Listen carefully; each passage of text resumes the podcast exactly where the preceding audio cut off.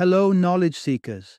In this episode of 20 Minute Books, we take a deep dive into The Great Influenza, an authoritative exploration of the 1918 influenza pandemic which decimated populations worldwide. Written by John M. Barry, a renowned New York Times best-selling author known for his detailed examination of public policy and scientific interaction, this book offers a riveting account that is as informative as it is sobering. Barry delves into the intricacies of how the pandemic took root and spread, sweeping away the lives of an estimated 5% of the global population. He probes the series of human missteps and instances of willful ignorance that amplified the tragedy.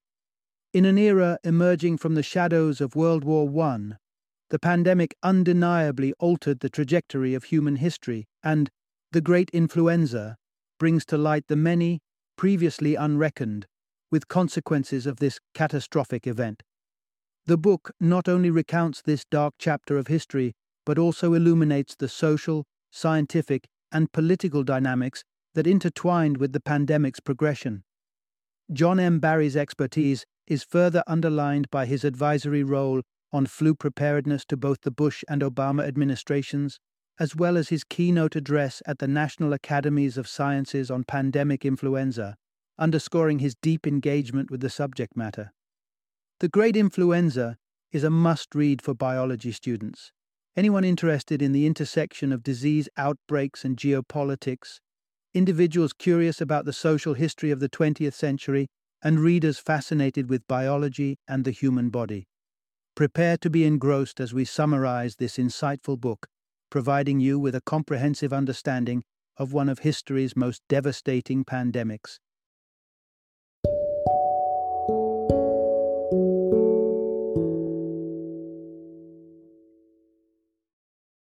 The Great Influenza The Story of the Deadliest Pandemic in History. Introduction Unveiling the Hidden Horror of the 1918 Flu Pandemic.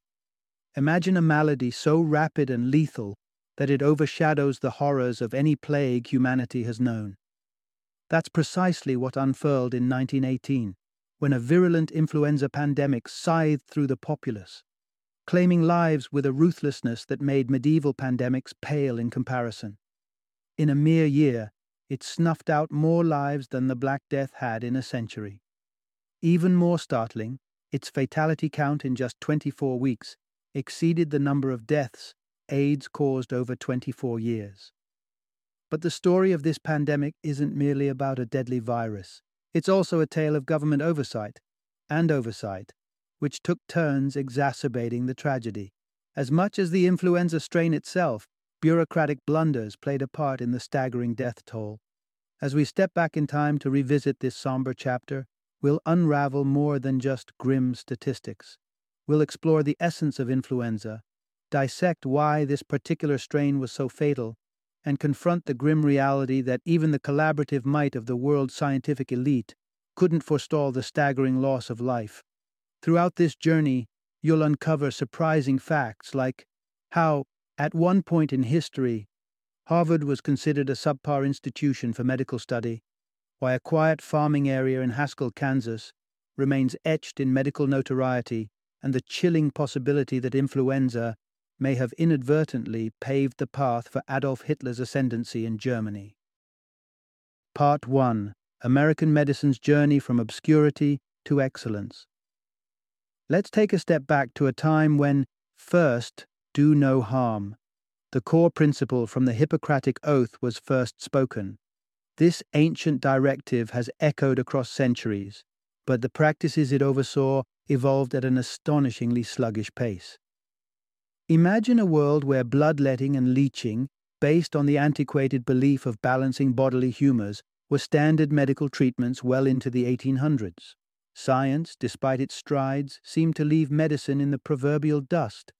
And yet, the 19th century broke European medicine out of ancient rituals and saw it stride boldly into groundbreaking discoveries such as Robert Koch's momentous demonstration in 1883 that diseases could be traced to germs. America, comparatively, trailed in these advancements, but not for long. Here's the crux of the matter. As the world edged toward World War I, American medical science experienced a renaissance, inching ever closer to the vanguard of global medicine. Enter the Johns Hopkins Hospital and University in 1873, their establishment bankrolled by the late magnate Johns Hopkins's staggering bequest of $3.5 million. With a mission to become a lighthouse of medical excellence in America, where once the system lagged, incentivized more by profit than proficiency, the era ushered in by this institution marked a sea change. Reflect for a moment on the state of Ivy League stalwarts like Harvard, where, as recently as 1870, academics were so lax that a student could clinch a medical degree despite failing a majority of their classes. Johns Hopkins raised the stakes, recruiting top tier talent from German medical schools and fostering a culture of innovation and excellence. At the forefront was William Welch, an intellectually magnetic figure who led the charge of research at Hopkins. The rise of Johns Hopkins did not go unnoticed. John D. Rockefeller, ever intent on cementing his own legacy, founded the Rockefeller Institute in 1901, which swiftly garnered prestige thanks to significant financial investment. The efforts of these institutions catapulted American medicine into an unprecedented epoch of quality reaching parity, and in some aspects surpassing, European medical practice by the time the First World War loomed. The capstone for Welch's illustrious career materialized in the shape of a public health school dedicated to preventing diseases, which he launched at Hopkins on the October 1, 1918. Ironically, on this day of inauguration, Welch was bedeviled by a worrisome cough and a pounding headache, symptoms of an ailment he'd recently encountered in the throes of an epidemic in the Northeast. His suspicion, a new and virulent strain of influenza, was on the horizon. Part 2 The Relentlessness of Influenza in Outsmarting Human Defenses. Picture the influenza virus, an entity far tinier than the eye can see, yet it possesses a harrowing dexterity in breaching our body's defenses. It insinuates itself into our cells, hijacks the very machinery meant to sustain life and turns it into a virus factory. All while William Welch sat unassuming, en route from Boston, the virus was an unseen stowaway, poised for proliferation. Here lies the stark reality. Influenza is a master of disguise, continuously adapting to hoodwink our immune systems. Once this viral invader inserts itself into human cells, it commandeers the genetic blueprint, commandeering the cells to churn out masses of new virus particles. These countless replicas are the orchestration of influenza's single driving purpose to replicate and colonize new hosts. But influenza's true menace stems from its propensity for mutation. Unlike DNA, which carefully proofreads each replication to maintain genetic integrity, influenza's RNA genome is prone to errors during copying. Seemingly a flaw, these mutations are actually evolutions in disguise. Even a single change can dramatically enhance the virus's infectious capabilities. And so, influenza virus traverses the spectrum of its hosts, from the wild aquatic birds of its ancestral roots to the unsuspecting swine, and ultimately onto human beings. Fortunately, we mammals are not utterly at the mercy of this microscopic usurper. Our immune system stands vigil with a phalanx of defenses, including the valiant dendritic white blood cells. These sentinels not only confront invaders, but also serve as educators, instructing the immune fleet on which antigens to seek and subdue. Yet, influenza wages a relentless campaign of molecular innovation probing and testing against our immune defenses, seeking the formula that will allow it to leap across species barriers and infect with savage efficiency. When a brand new strain of influenza customizes itself to infect humans, the stakes are sky high. Without previous encounters to prime our immune responses, a fresh influenza variant can sweep through populations unchecked. This is the drumbeat of pandemics. The 1918 outbreak loomed as a chilling testament, a scenario where humanity was unprepared to face an unfamiliar viral adversary with deadly results. Part 3 The Unintentional Breeding Ground for a Pandemic Amid War Efforts. In the twilight of a World War I ravaged year of 1918, the spectre of death was no stranger. Rampant bloodshed had scarred Europe, and the human cost of trench warfare left an indelible mark of suffering. The United States, though slow to join the fray, embraced the war with a fervor. Once President Woodrow Wilson pledged his commitment to defeating Germany. Every societal sector was galvanized to serve this purpose, pulling men from the fabric of ordinary life to the front lines via an extensive draft. What transpired was a confluence of factors that unknowingly set the stage for viral dissemination. By thrusting together millions of individuals from disparate corners of the nation into overcrowded military camps, America inadvertently created a melting pot of varying immune systems. This unprecedented gathering of humanity laid the foundations for a veritable viral feast. Beyond the military, the magnet of lucrative wartime factory jobs drew countless rural dwellers to city life, cramping them into squalid living conditions ripe for disease transmission. The stage was inadvertently set for when the influenza virus struck with its full might. Yet, amidst the chaos of war, there was an inadvertent boon for medical research. Injected with substantial funding, the Army looked towards science with hopes of staving off afflictions that could diminish their fighting force. The Rockefeller Institute, now the Army Auxiliary Laboratory Number 1, was on the brink of pioneering a serum against pneumonia, which often proved fatal during influenza infections. Keeping a watchful eye on troop concentrations, the Surgeon General's concerns of a looming pandemic were assuaged by the belief that, with a pneumonia serum close at hand, the threat posed by influenza was less daunting, but as events would soon reveal, the true impact of the influenza virus was vastly underestimated, a miscalculation that would lead to consequences more dire than any could foresee. Part 4 The Deceptive Calm Before a Lethal Storm. Amid the biting winter of 1917 to 18, the people of Haskell County, Kansas, braced against the icy winds that were routine in their lives of toil and seclusion. Little did they know, their remote county was ground zero for a virus that would soon transcend its avian origins to carve a deadly path through humanity. By spring, the virus arrived at Camp Funston, finding fertile ground within the camp's 56,000 men before following American soldiers to Europe, thus igniting its transcontinental odyssey. Initially, the virus cut a familiar profile, mimicking the seasonal flu in its spread. However, its second act would unleash a horror hitherto unseen. The virus, benign at first, gained notoriety as the Spanish flu, a misnomer born out of Spain's neutral stance in the war, which allowed uncensored reporting on the outbreak.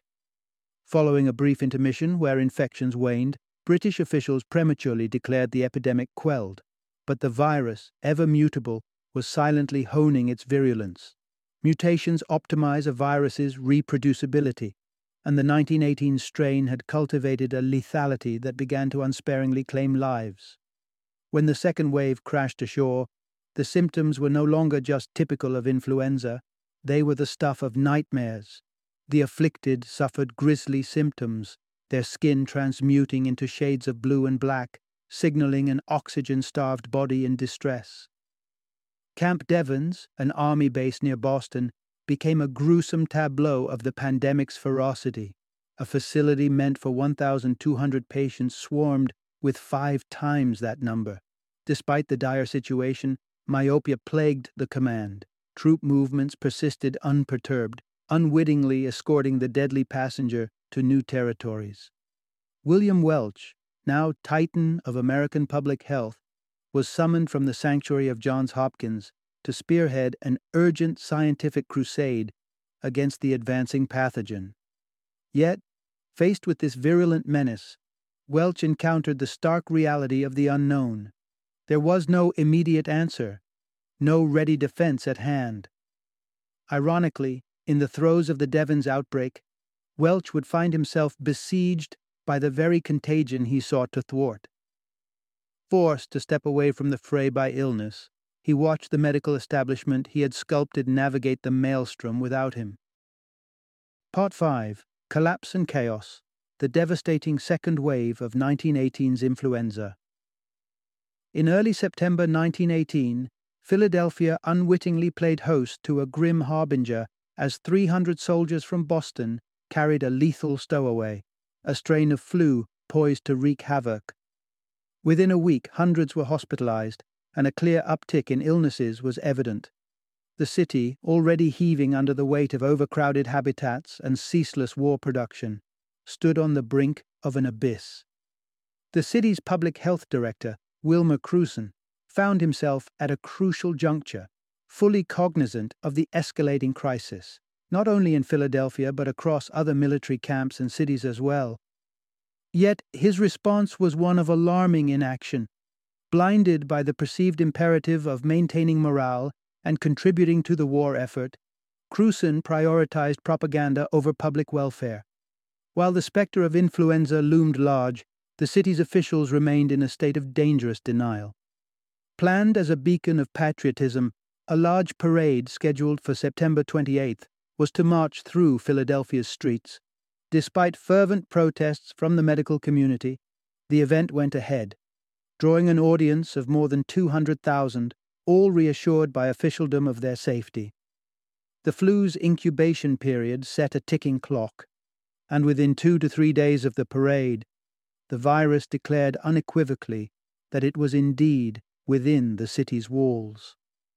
As hospitals buckled under a surge of patients and death claimed more and more citizens, the cityscape descended into one of desperation and dread.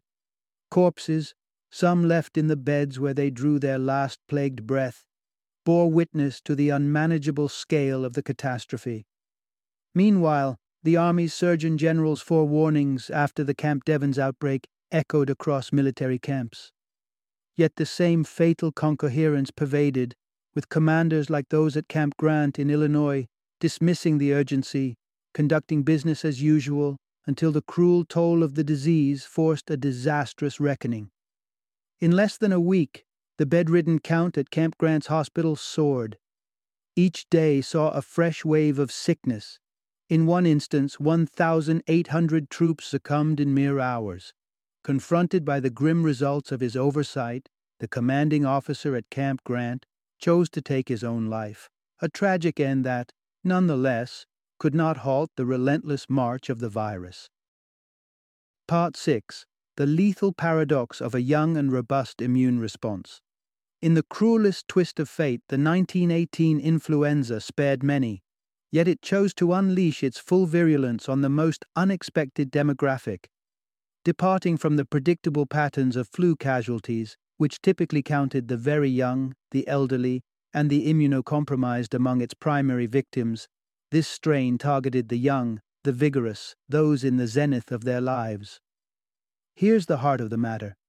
The 1918 flu struck with speed and savagery, singling out the young and robust.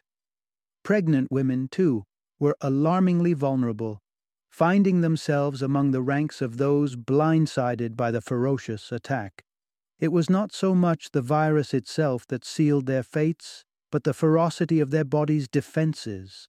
The immune system, in its earnest effort to thwart the viral usurper, unwittingly filled the lungs with fluids and cellular debris, smothering the breath of life out of its host. Death, often was startlingly swift, claiming lives within mere hours of the onset. Harvey Cushing, a surgeon and future victim of the flu, poignantly dubbed these untimely dead as doubly dead, their youth snatched away before its prime. Victims endured a torment beyond mere sickness, the high fevers, the delirium, and for some, the chilling hallmarks of impending doom the creeping onset of cyanosis, their skin a telltale blue, the grim harbinger of their last breath. The toll was staggering. More U.S. military lives were claimed by influenza than the entirety of the Vietnam War. Yet, in a comparative sense, America's casualty count was modest. its population had already weathered flu storms of previous seasons, girding them with some semblance of immunity, leading to pneumonia in only 10 to 20% of flu cases. In stark contrast stood the remote corners of the world. Untouched by prior flus, their virgin immune systems offered no resistance. Here, the influenza spawned pneumonia in over 20% of cases, ravaging communities. Western Samoa grieved a grim statistic 22% of its population perished in the pandemic's wake. Part 7 The Scientific Community's Race Against an Elusive Enemy. When the 1918 flu pandemic unfurled its dark wings across America, the nation's top scientists were neither dismissive nor dilatory. They understood the gravity of the crisis at hand. With alacrity, they embarked on a quest to untangle the mysteries shrouding the virus their dedication to the pursuit of answers a stark contrast to the political landscape of the time. Faced with an enigmatic pathogen, they could claim only scarce common ground. They recognized that the flu traversed the air, latching on to susceptible hosts in congested spaces. They were aware, too, that its transmission wasn't limited to breathing alone. An innocent touch to the face could invite infection just as easily. But even armed with these insights, they hit a wall of apathy. Their warnings fell on deaf ears, frequently disregarded by officials more concerned with other matters, even the Surgeon General. With a crisis advancing at full tilt, the foremost challenge confronting America's scientific community was to ascertain the virus's origin. Pioneering this endeavor were some of the brightest minds of the time. Oswald Avery from the Rockefeller Institute William Park and Anna Williams from the New York City Department of Public Health, and Paul Lewis of the University of Pennsylvania. Charting the way forward, they leaned on the hypothesis by renowned microbiologist Richard Pfeiffer, who once linked influenza to the bacterium Bacillus influenzae during an earlier pandemic. Park and Williams, too, staked their bets on this bacterium, their experiments seemingly corroborating its culpability. As Death's shadow fell just beyond Lewis's laboratory in Philadelphia, the trio urgently piecemealed together a vaccine. Yet Avery, a scientist of meticulous method, harbored deep seated doubts. His probing at Camp Devens couldn't reliably trace the illness back to B. influenzae. To reach a definitive conclusion, he needed more evidence, more time, luxuries the pandemic did not afford. As they pressed onward in their scientific crusade, the toll of the pandemic mounted relentlessly. Part 8 Tragic Consequences of Governmental Neglect During a Global Crisis. The 1918 influenza pandemic was ruthlessly efficient, a viral tempest that knew no boundaries and spared no quarter once it had made its transition from birds to humans. Unhindered, it spread across the globe, leaving devastation in its relentless wake. There were junctures, critical moments, where strategic action by the US government could have mitigated the relentless onslaught of the virus, moments that were tragically missed. Slowing the virus's march could have unclogged the overwhelmed hospitals, potentially offering better care to those afflicted and reducing transmission to caretakers and loved ones. President Woodrow Wilson, however, remained conspicuously silent on the pandemic, his attention riveted on World War I to the detriment of a domestic crisis that demanded urgent leadership. The lapse in leadership ran deep. In late September 1918, Army Surgeon General William Gorgas sounded the alarm, imploring the halting of troop movements to curb the spread of influenza. These entreaties fell on deaf ears. The war effort trumped all concerns as fresh troops continued their transatlantic passage to Europe unwittingly transforming their ships into floating tombs. Wilson's inattention to his troops' plight was mirrored in his inaction toward American civilians. Surgeon General Rupert Blue rebuffed pleas for research funding that could have advanced the fight against pneumonia, a frequent and fatal complication of the flu, because it was not seen as immediately necessary. The toll of this neglect wrought havoc. The medical field was gutted, with civilian hospitals understaffed or closed, their medical professionals succumbing to the illness alongside, or even in excess of, the general populace. Philadelphia became emblematic of the pandemic's ruthless efficiency. The city, already grappling with the demands of war, was besieged by the virus.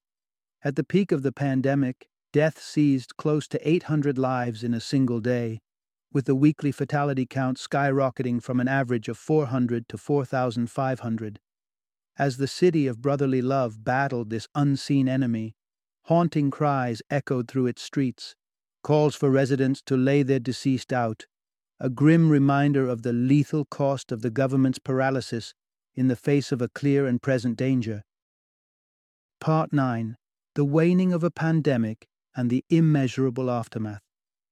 The ferocious grasp of the 1918 influenza seemed invincible, yet it receded as mysteriously as it had arrived.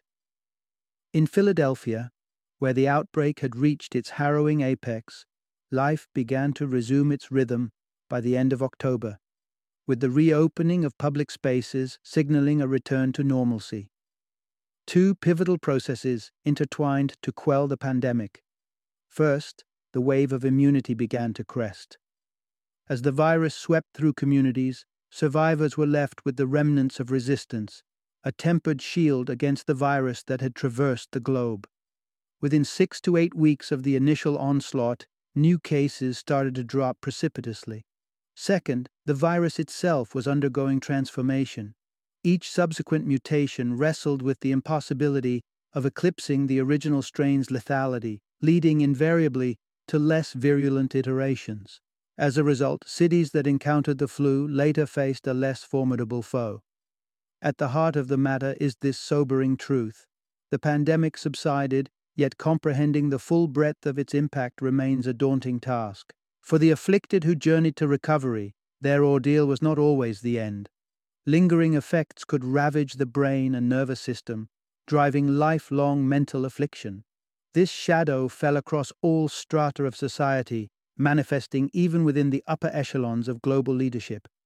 Consider President Woodrow Wilson, who, in April 1919, became yet another statistic in the pandemic's reach. His illness precipitated a drastic shift, impairing his mental acuity and stability.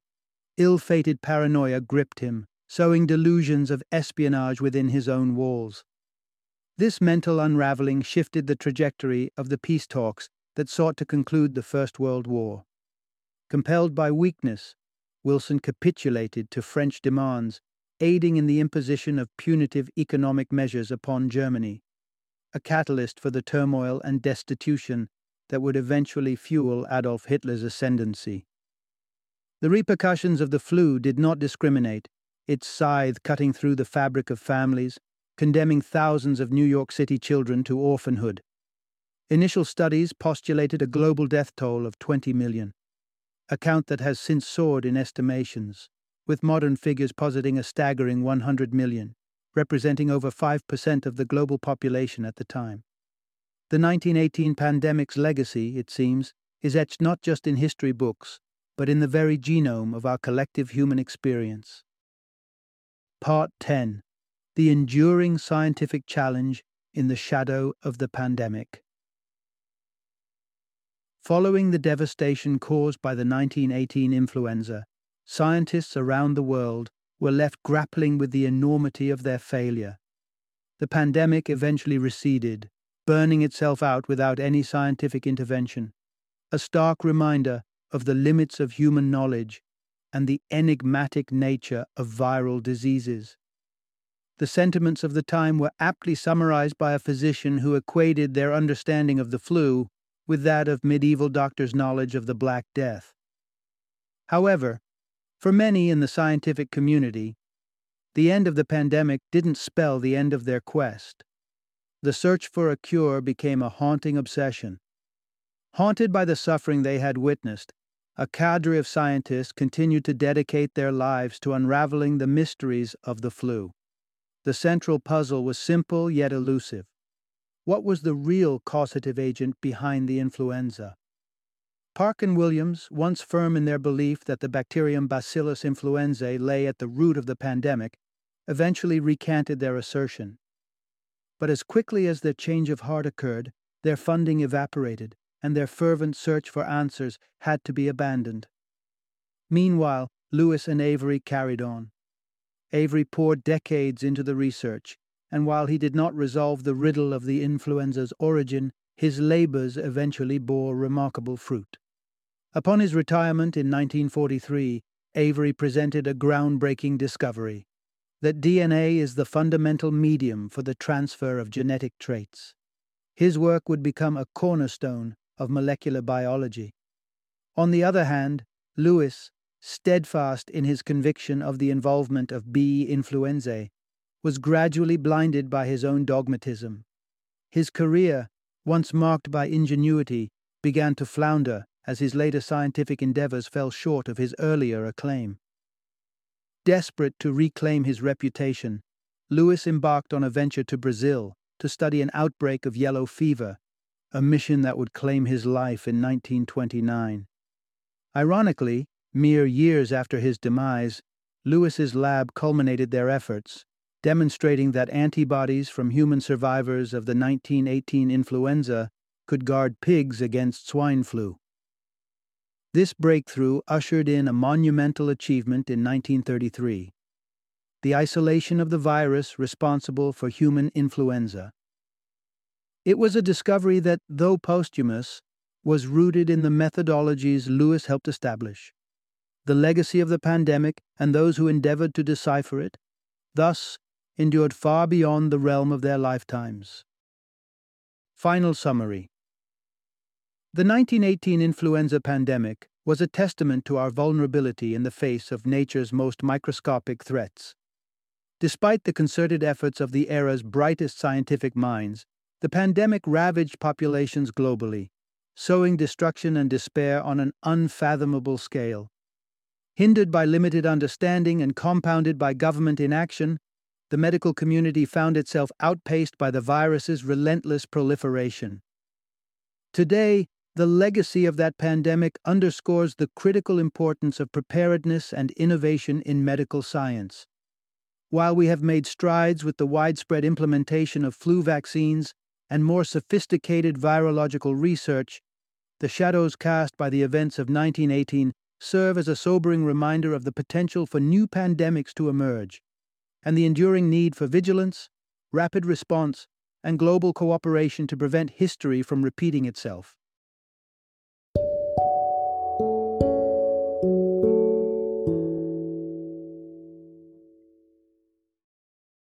Thank you for joining me today on this journey of learning and discovery as we explored the insights of another thought provoking book in our growing library of knowledge.